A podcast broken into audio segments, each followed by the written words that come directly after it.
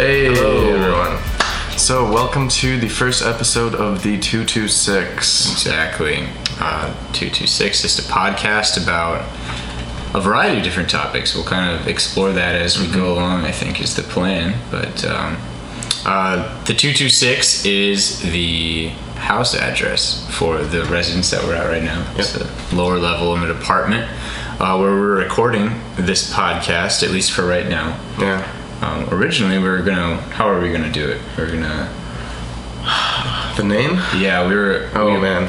planned on thinking on about the name live and then deciding what it should be called during the first episode. But we decided to.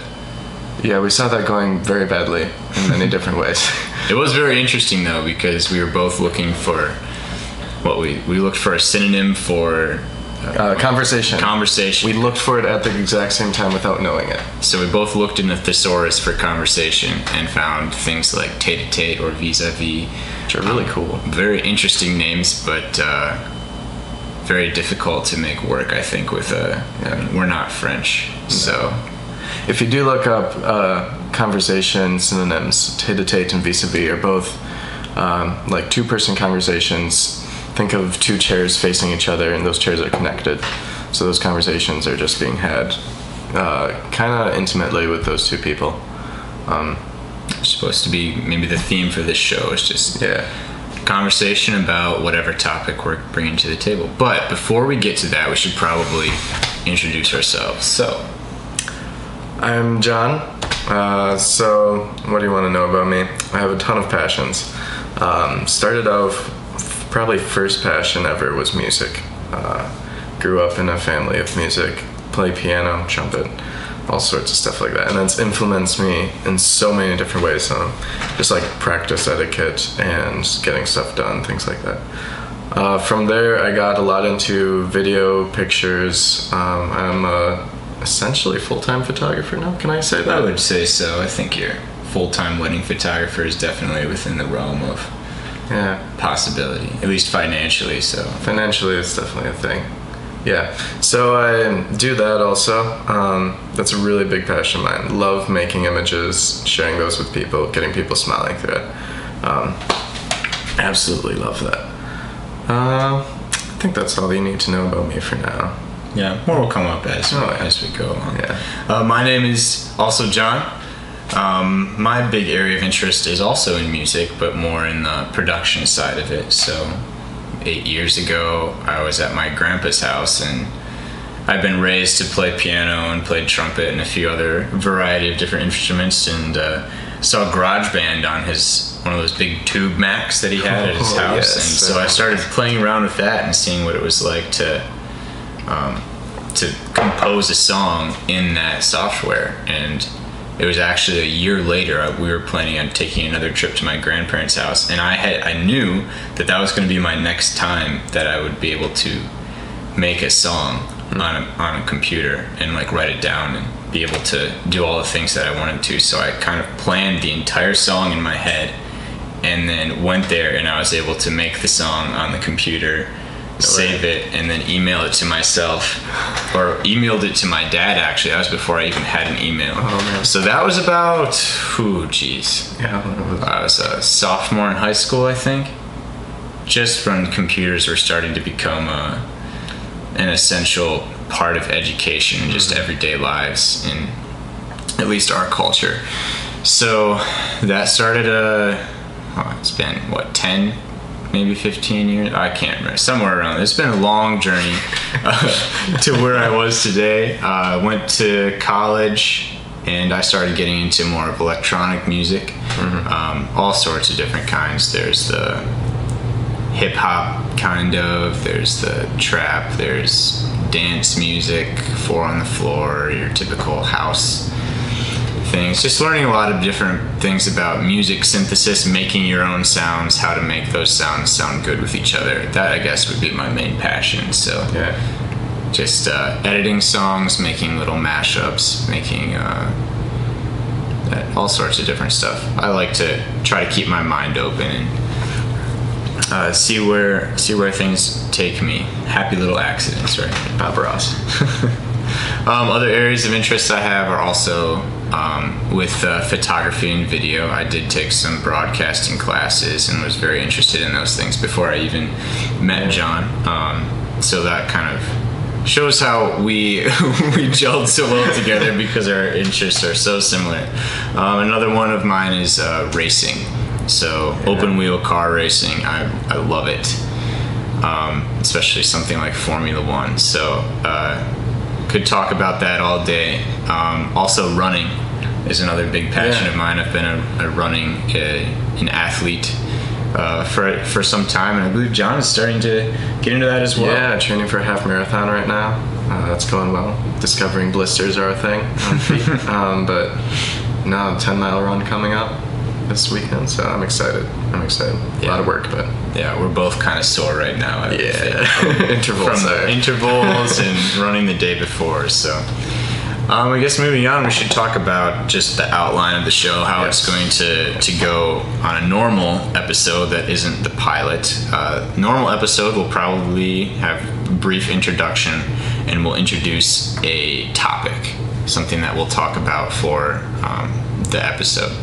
And I think episodes will be what about forty minutes, forty, 40 minutes to an hour, to an somewhere hour, in there. So we'll we'll have the topic, and we'll each bring three to five points to the table, Mm-hmm. and we'll just discuss them. Maybe we'll find something similar. Maybe we'll go down a rabbit hole. Who Yeah. knows? I'm excited to find out how how things happen. But uh, we thought a good topic for the first show would be creative content because that's kind of a, a meta topic considering this is a creative type podcast and that would cater more to the people that we would think would listen to this kind of uh, production. So, creative content is the theme for this week.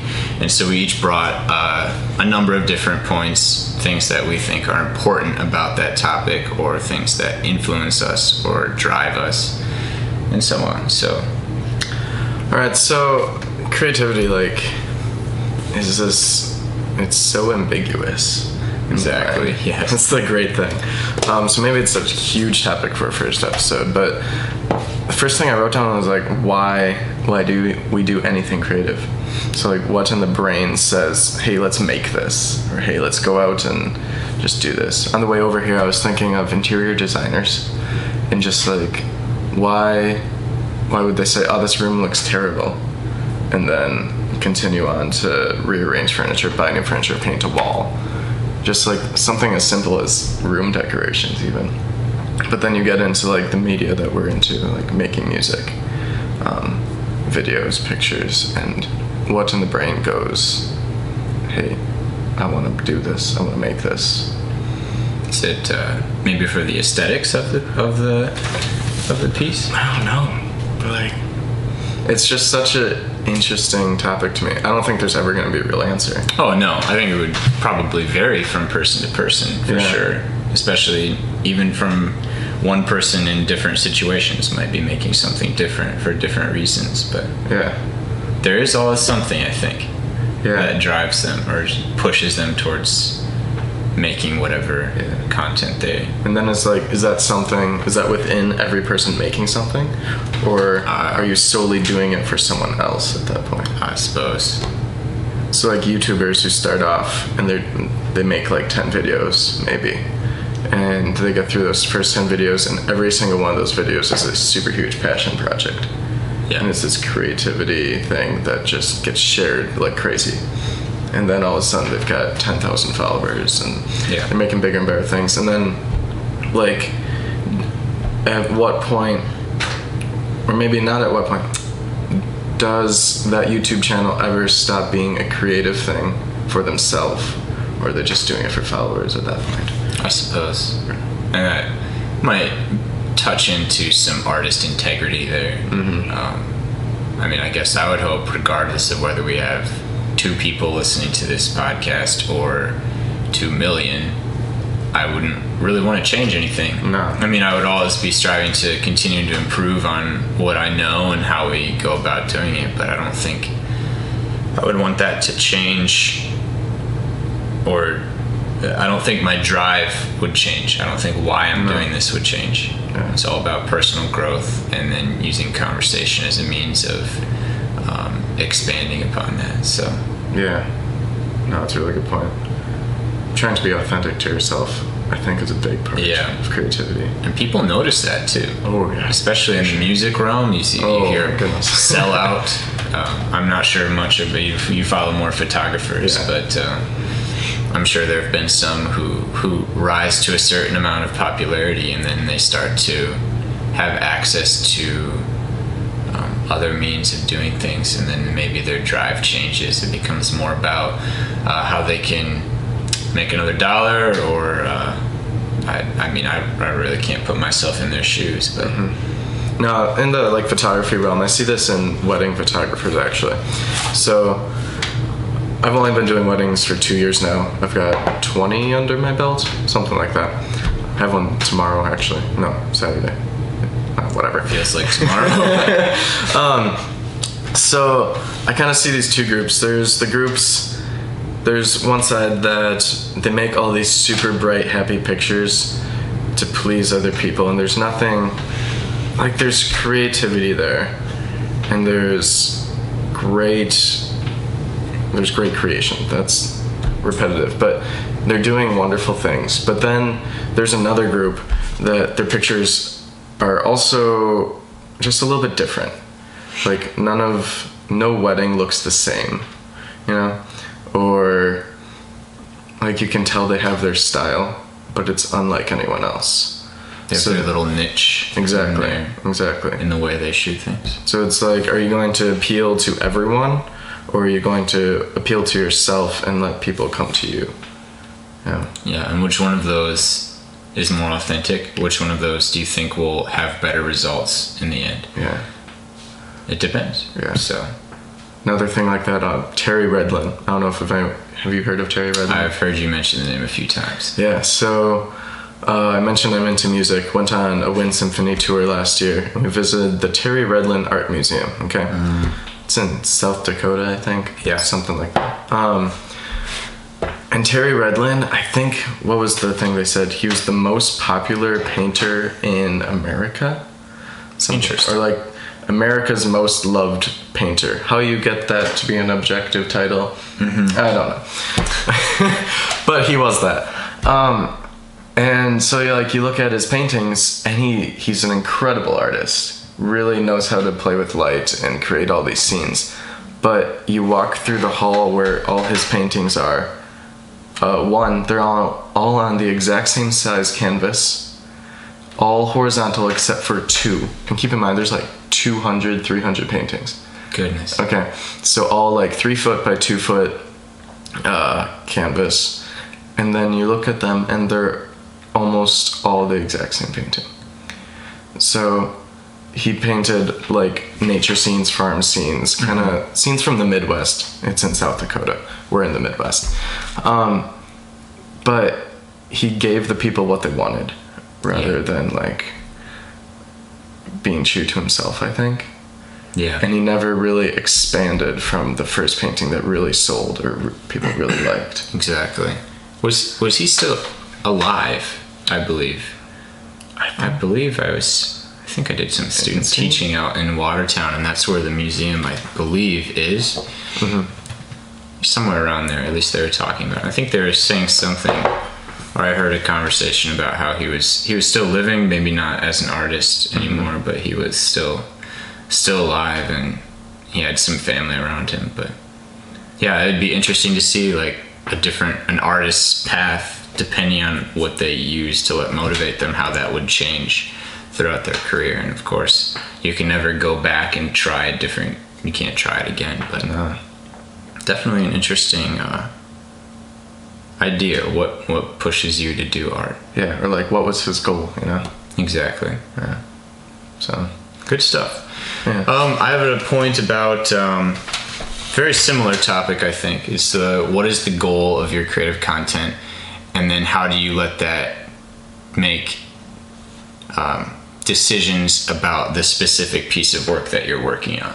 okay. So that's kind of pitting the what versus the how. So a lot of people know how to take a picture, right? You just kind of point the camera. Yeah. But once you start to um, have ideas about what you're trying to accomplish with this picture, you want this to be aesthetically pleasing. well, then you get like your rule of thirds and whatnot. You can compose your shot differently. That's just a basic example of letting um, the how guide your actions. And I see this all over the place. I'm not sure how many people have seen the, the a, a movie that came out recently was uh, Suicide Squad. Yep. And before I even went to the see, I think it was a week after it was released, something like that. It was getting horrible reviews, Yeah. just absolutely terrible. And I thought, you know, I'm gonna go watch this movie for the specific purpose of figuring out why this movie is getting terrible reviews from so many people. I'm I'm often skeptical of critics because they'll be very critical of movies that I thought were very good. Say um, Oblivion, I thought was a fantastic Yeah. movie. Yeah. There's a great plot twist. I mean, there might be a plot hole or two, but I very much appreciated just the way that that story was told, and uh, that got terrible reviews as well. So I went to Suicide Squad and I watched it, and everything about the movie was like from a a movie standpoint, like a, a shot standpoint, uh, each each shot was composited very well. There weren't many. the- I mean, if you took any individual frame of that movie and put it up on the wall, you'd be like, "Oh, that's a good, a well framed shot." I mean, aside from something like maybe a fight scene where it's blurry and fast action, but everything was was there visually. But what this it didn't do is it didn't tell a story very well at all. It jumped all over the place. There are way too many details. The Joker was more of a side character. Is more of a supporting character. Okay. And I know I don't want to spoil the movie Yeah. for you if you end up watching it, but um, there is just they tried to pack so much into a two-hour show, which probably could have taken maybe an entire season Really. which is why something like Game of Thrones, I think, is able to.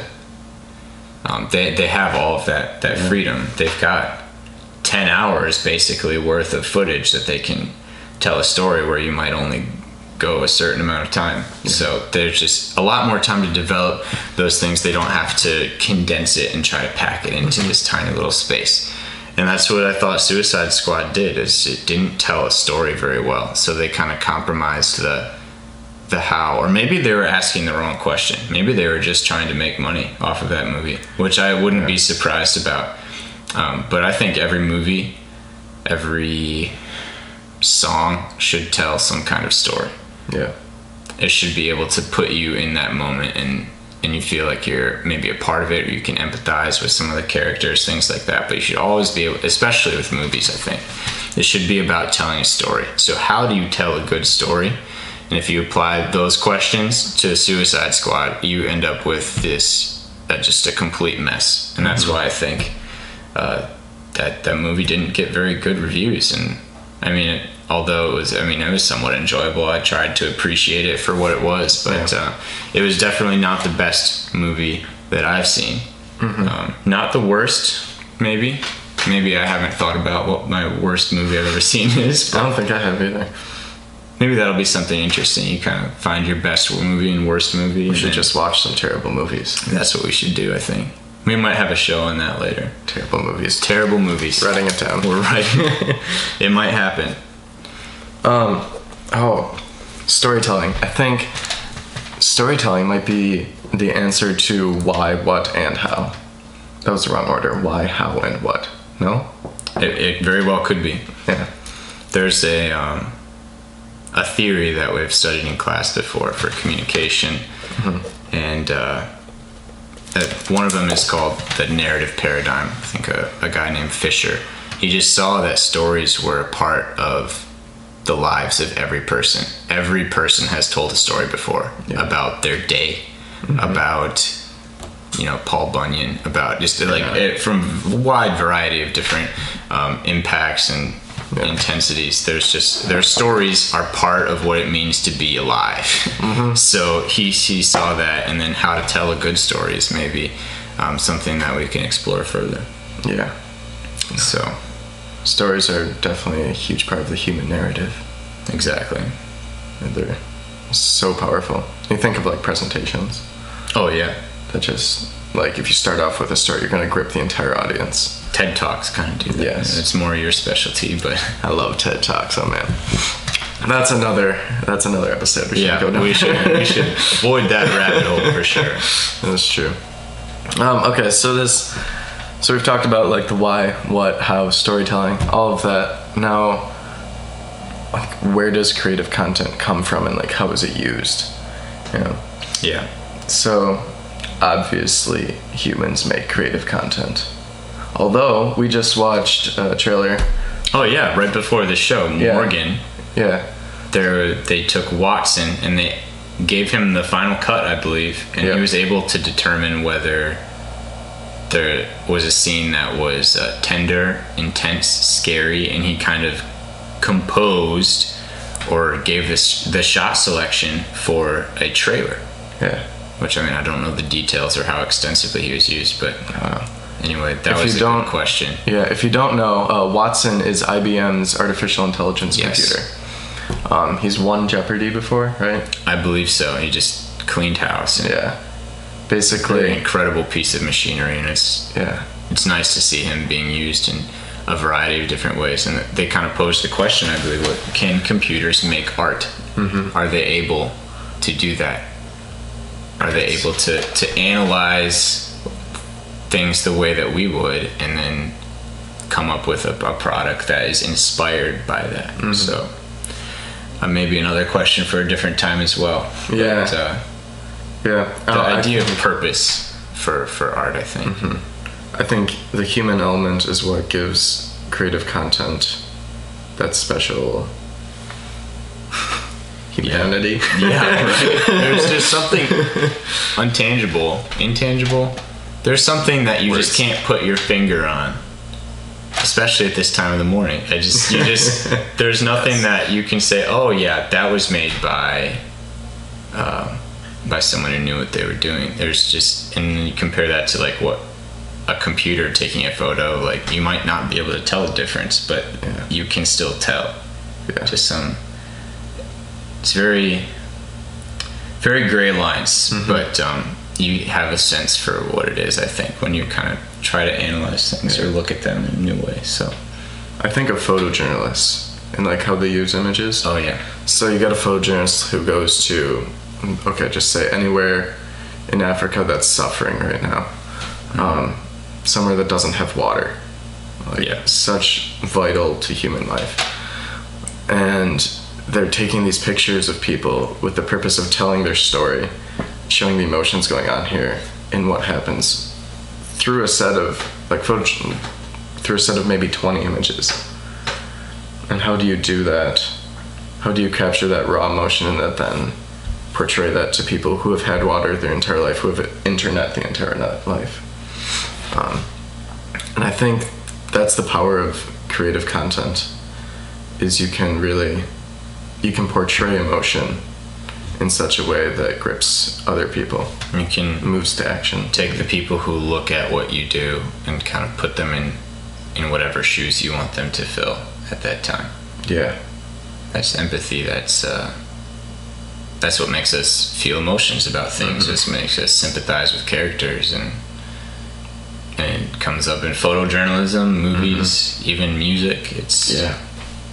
So like many what's the different purpose ways. of lyrics? yeah exactly. Lyrics. Why do you use this chord versus another chord? Yes. why do you go minor here? Why do you not follow whatever cadence you thought that your ear thought it was going to go to? The various things like that just all over the place. So many questions to ask so many various mediums to cover. Um, but they all have that one theme is that you can you can use those tactics to make people feel some type of way so to speak Yeah. Maybe the use is just to create emotion in people. yeah Maybe something like that. There's many uses. And you've said that before. Emotion is the uh, how did you say it? Emotion is the the core of what makes us something like that. It's a very it's an essential part of of um, creative content, especially, but even just being alive, just Yeah. functioning is it's an essential part of of who we are. So. Yeah. Uh, moving on, I guess, is uh, I had a second point using what you have. So I kind of alluded to this in my introduction is that when I was a freshman and sophomore in high school, I had no means to make music and record it um, in a way that I could listen to it again or show other people what I knew how to do, other than performing it live just on the piano. But I had a whole ton of, I had a drum part, I had, there's a, a synth, I think, there's a couple other different elements to to this song that I just couldn't do live using just a piano. I didn't have uh, very much to work with, but I did have that one tool, that one asset was my grandpa's very large tube Mac computer that I, this. that I went back to, and that's that was what I had. Mm-hmm. And so everything about what I was making, the song that I made, was designed to be used in inside that one program Yep. and then it worked out. I think you have a, a similar experience for using a camera. You had the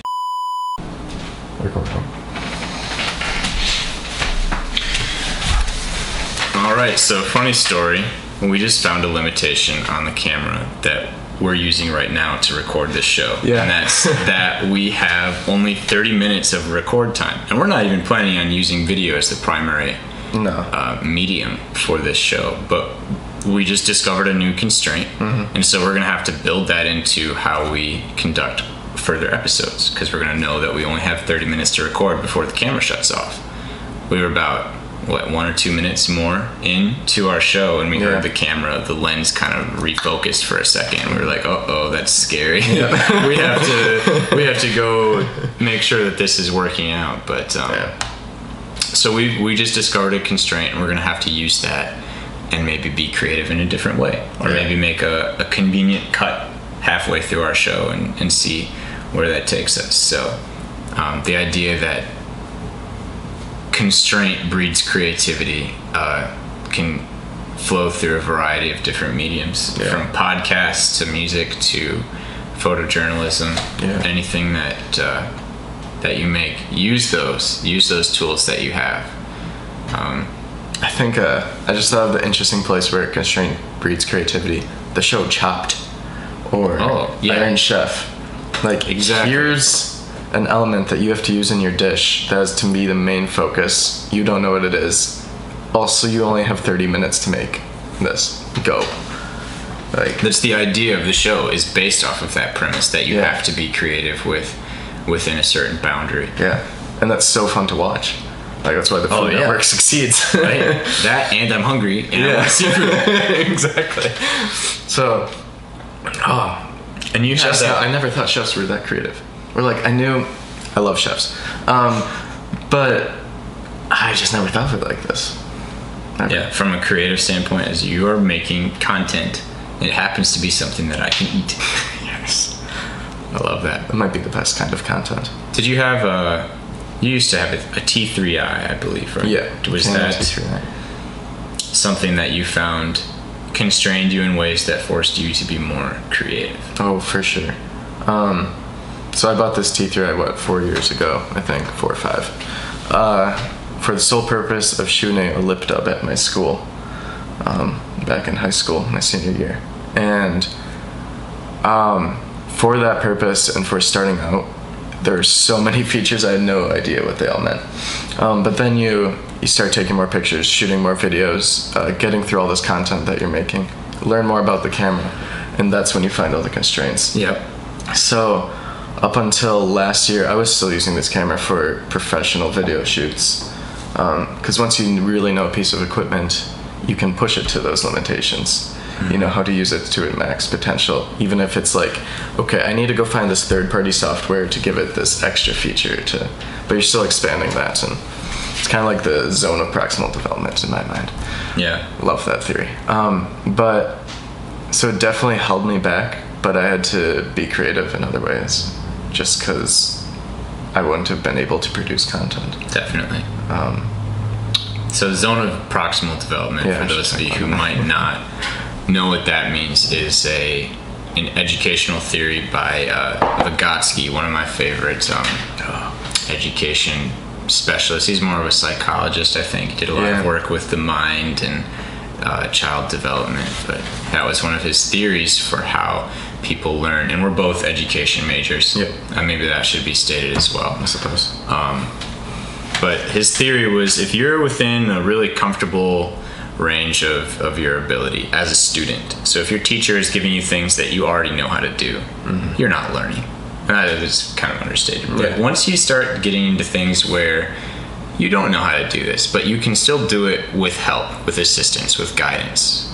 Um, that's the zone of proximal development. That's where optimal learning occurs. There's another zone outside of that, which is the frustration zone, which a lot of students find themselves in, is Yeah. that they're not able to do what they're asked, even with help. So they're in this state of we're lost, and that's when, as a teacher, you kind of have to backtrack and figure out, you know, where did they stop being able to do what I'm asking them to do? What is it that they're not understanding? And that's an- another essential part of teaching, which is probably a topic we'll get to soon. Definitely. Yeah. Um, is that being able, as a teacher, to put yourself in the shoes of your students, to put yourself in their mind and understand things the way that they are understanding them, is a quality that every teacher should have. That's something that every she- teacher should be able to do. And if because if you're not able to do that, then what good is being able to do multi-derivative calculus? You Yeah. know, if you can't understand where your students are, knowledge isn't like a I can't transfer knowledge to you. It's not like I can mm-hmm. download what I understand into your brain. I have to be able to facilitate that in, in learning. Yes. So if I'm teaching you something about audio, I can't just be I just can't I can't just give it to you directly. I have to create an environment in where you can learn it for yourself. That's what teaching is. Like teachers can teach, but they can't learn for their students. Mm-hmm. And I feel like a lot of teachers miss that point. But Yeah. anyway, I digress. Fun stuff. Being Oh, constrained, finding yourself in a place where you're able to to go about things differently and Yeah. come up with some very interesting results. That is for sure. Yeah. So, For sure. uh, next point Yeah, let's touch on that. uh, self promotion. So this is something I see a lot with uh, wannabe DJ producer type Yeah. people. You see it all the time on SoundCloud or Facebook or whatever. And I mean, a lot of times the the content that they put out isn't very isn't terrible, but there's this idea of self promotion that just it rubs me the wrong way. I'm not gonna lie. I Yeah. I tried not to to be a self promoter. Hmm. I think that my content, if I make anything, should sell itself. Yes. If my content isn't getting people to wow, I mean, of course, you do have to share it with some people. Yeah. But but the idea of like just putting it forward and not giving anything in the first place. So you mean you can share it with the community, but if you, all you're doing is saying like, here, look at my stuff. Here, look at my stuff. Here, follow me. Here, subscribe. Like, I just it just something about that just doesn't resonate with me very well. And I see it on Yeah. YouTube videos, SoundCloud, the whole follow us. That's not. I'm not going to ask anyone listening to this to follow us. No. I think if what we talk about is worthwhile to them and they think it's interesting and valuable to their lives, that is something that they will do on their own. Yeah. So that's not something I want to pressure people into doing. I think um, maybe hinting at what we'll talk about next week or things things like that might be more better ways to build intrigue through an audience but i don't think that saying follow me follow me follow me is a very good way of getting followers that are actually loyal to what you do Yeah. Um. Oh, Corridor Digital on YouTube. Yes. YouTube channel makes action videos. i remember yeah Um, they're a great channel. You should check them out. Uh, super popular, but they just started making these videos for fun because they enjoyed it. They're film students, I think. Um, yeah And at the end of their video, they don't say like, "Hey, subscribe" and stuff. They'll say, like, "Consider subscribing." So it's it's more than an idea yeah. So it's just kind of planting the seed, I think. yeah Um, the other thing, I'm struggling with like self promotion right now. So it's like as a wedding photographer, like do you just let it all be word of mouth, which I've essentially done up to this point. Like I didn't have a Facebook page until two months ago, something like that. yeah early summer i remember Yeah, don't have a website, business cards, it's mainly been word of mouth of how stuff happens. So it's creating that content that is so captivating, captivating creative content. That that's your self promotion. Is just what you make. Yeah. I think. And maybe the self promotion that rubs me the wrong way is is limited to those that only present that about themselves. And that's predominantly what they give to the people around them. Yeah. And I mean there's nothing wrong with sharing what you what you've made, mm-hmm. especially with like a group of friends like on Facebook. Like what if you made something cool, like here, I did this. Mm-hmm. You know, you might have a lot of people who are actually interested in what you do, and that's what they'd look at. But if that's everything that you post on Facebook, like how ridiculous would that be? Gosh. If you had a friend that only that was really good at making music, but all they did was say, "Oh, new songs out, listen to this." New songs out, listen to this. It just Yeah. I would get so tired of that after three or four times Yeah. There's some artists, and it happens a lot with music. There's a site called ToneDen, I think, that does this, but the the website will force you to follow the person on whatever medium oh, YouTube, really? SoundCloud, Facebook, one of the three, or multiple of those before you can download their song. And there are some times where I think the song is great. I love it. Yeah. I want to play that in, my, in one of my shows. I want to put my own twist on it. I want to see how it looks in Audacity and kind of analyze it. But every time that they force me to follow them, I end up unfollowing them right away, which makes me sound like a horrible, like horrible person to the eyes of some people. I Yeah. think, but I really, I really don't don't care too much because Uh-huh. Chances are, if I liked your song enough to want to download it and look at it, I would follow you anyway. Yeah. But the idea that that you're forcing that upon people is just it just it rubs me the wrong way about what should how should I be getting followers through making them making them like me, which is really just an arbitrary thing on internet points. Like Yeah. making them like me in order to get to my music. I would. I don't know. I want to be the one who's letting that be free for the taking, and then Yes. that's how I want people to flock to me as an artist. Is Yeah. if I want to garner or, or what's the word? If I want to acquire a, a great loyal following of people who mm-hmm. are interested in what I do, it's not going to be by making them follow me. Getting uh, some number that I can show to a record label. Oh, look, I have this many followers. I made eight ninths of them. Yeah. I made I made the majority of them follow me uh, forcefully. yeah. That means nothing to me. Yeah. So Uh, I don't. food for thought, perhaps. Yeah. Social media is definitely a topic we should talk about. Yeah, we'll we'll have a few Yeah. episodes that definitely touch on that. That comes up everywhere. Yeah. especially this being like a media content creation type of podcast it's going to be uh, something that comes up quite a bit so Definitely. Let's talk about your last point. all right so this one is an ira glass quote and i'll just read it maybe a lot of you have heard this before but uh, definitely something i think he said in an interview Yep. Just I off the cuff. Off the cuff. He didn't. He didn't plan this out. He didn't like write it meticulously and like edit it. Uh, he he just said this off the cuff.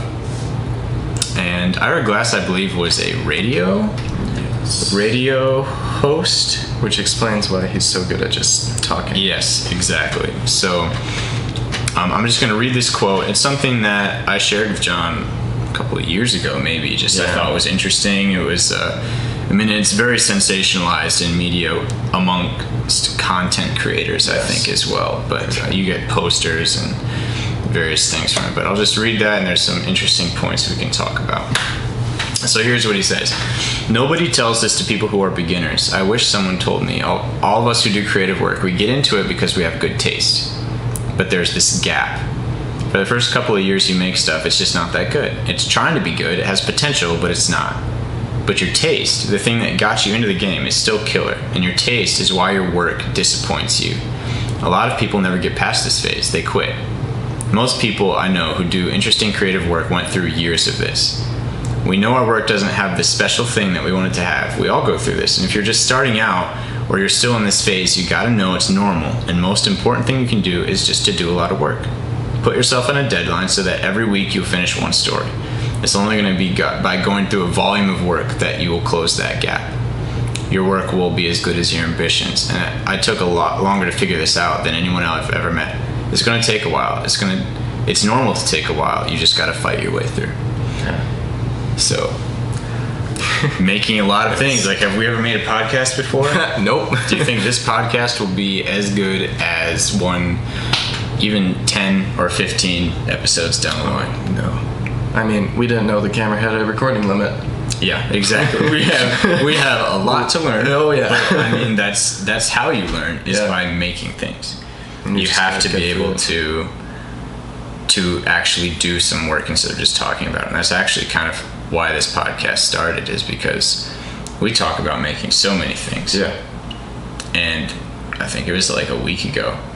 We just had this. What if we just made a podcast? It was just conversation, and then it was like, yeah, that could actually. Well, wait. Let's actually do something. So this is us starting to try to fill that gap. And it's only in one medium, but I'm sure what we learned here will carry over into the other things that we do as well. Yes, completely. Um, one other point I wanted to look at in here is that um, the idea that your work disappoints you. Yeah. And I, to be very honest with you, there is nothing that I have made as a creative artist. A music, video, there's been nothing that I am completely satisfied with Oh, com- same. most uh, Not at all. i'd be like ah that's all right Yeah. that's usually what i give myself Yep. after i'm done we Like, made I- a rap battle i put hundreds of hours into Oh it gosh. and i was like ah that's that's decent Yeah. I made drone video for the school we go to, went to. Uh, it's all right. yeah there's this there's always this little bit like oh i could have done that differently oh i could have done that differently Yeah. and and that's the point i wanted to bring up is that i never want that to change i never want to be completely satisfied with what i do No. because if you're after that point like what is the point of making I think you you really have to grow as an artist for that to happen. yeah And you to be never be never be satisfied. Standards Oh. get higher. always be hungry for for something better Yes. i think you'll find that as a common theme amongst people who are maybe photography i don't know what vincent laforet or philip bloom like do you think that they're satisfied with oh this is perfect No. i'm done No. no they're always trying to push that boundary a little bit further even though they're at the very top of that they're always trying to go one step farther Yeah. and i hope that that's the same with me in making music or making videos or making podcasts i never want to be content with what i've done No. i'll be content to to stop working on that particular piece and move on mm-hmm. which is maybe another topic for like Yes. when do you know when to stop working on this one little podcast and then work on the next episode and I, I think the goal of this one is to not really edit anything No. mean, this is us raw. this is just raw us just us talking we'll have one edit because of the the camera problem and we'll have to kind of make that work into Yeah. other things but uh, we're just gonna keep making things and continue to be disappointed with it and continue to try to make that uh, get better Yeah. and just always push the bar a little bit higher Yes. Couldn't So- agree more. um, Final thoughts? i suppose uh, what do you what Um, do you think I think something that resonated with me was that constraint breeds creativity. definitely Um, and how we were not planning to have a constraint in this podcast. Yeah, But now- that was a very meta It really was.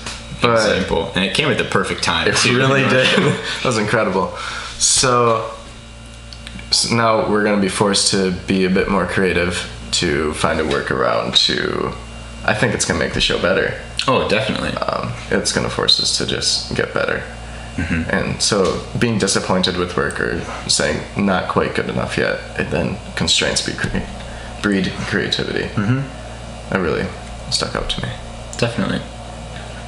definitely. I guess if I had a final thought, I would go back to the what versus the house, the first point I brought up is that maybe something I should have put in my introduction is that I am obsessed with communication in all sorts of different forms. That's what I'm studying um, in school right now. I'm trying to get my master's degree finished up, but uh, I'm just obsessed with this idea of how do you how do messages become effective Yeah. as a teacher, as a content creator, as a friend, as a whatever whatever you are you're always communicating everything that you do your Yeah. posture your nonverbals what you say and how you say it i think is the thing that gets me the most is that what you say is important so going back to the suicide squad is what what they did was important and that was all right but why they did it was just completely missing Yep.